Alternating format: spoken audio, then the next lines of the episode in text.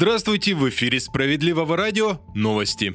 В России упростят процедуру банкротства, об этом сегодня рассказали в правительстве. Согласно новому законопроекту, если сумма долга не превышает миллиона рублей, избавиться от задолженности можно будет без обращения в суд. Сейчас все этапы списания долгов проходят в судебном порядке. Эта процедура сложная и порой затягивается на неопределенный срок. Если же закон будет принят, то люди смогут восстановить свои доходы, не опасаясь блокировки счетов или визита судебных приставов. Добавим, что в первую очередь очередь, это нововведение коснется людей старшего возраста и многодетных семей.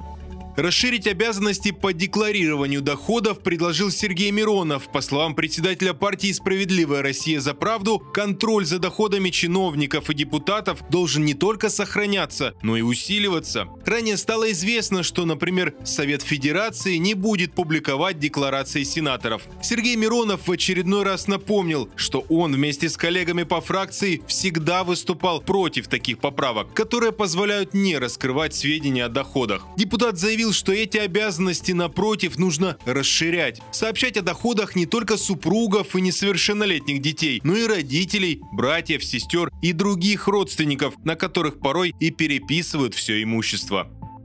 Четверо из пяти жителей нашей страны доверяют Владимиру Путину, такие данные приводит в ЦИОМ. Согласно информации от Центра исследований общественного мнения, чуть более 80% опрошенных доверяют главе государства. За неделю с 10 по 16 апреля этот показатель вырос на 0,4% пункта, заявляют в ВЦИОМ. Тем временем одобряют деятельность президента на посту 77,5% опрошенных.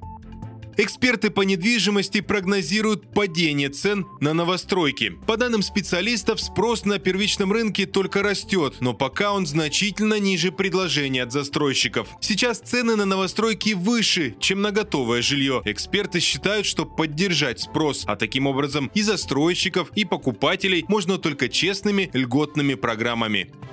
Спрос на IT-кадры в России вырос на 63% за последний год. Об этом сообщают в правительстве России. По данным чиновников, на начало этого года в России насчитывается около 59 тысяч открытых вакансий в этой сфере. Многие специалисты связывают такой рост спроса с необходимостью разработки отечественного программного продукта. В правительстве добавили, что в России якобы существует сразу несколько программ подготовки IT-специалистов за счет средств федерального бюджета.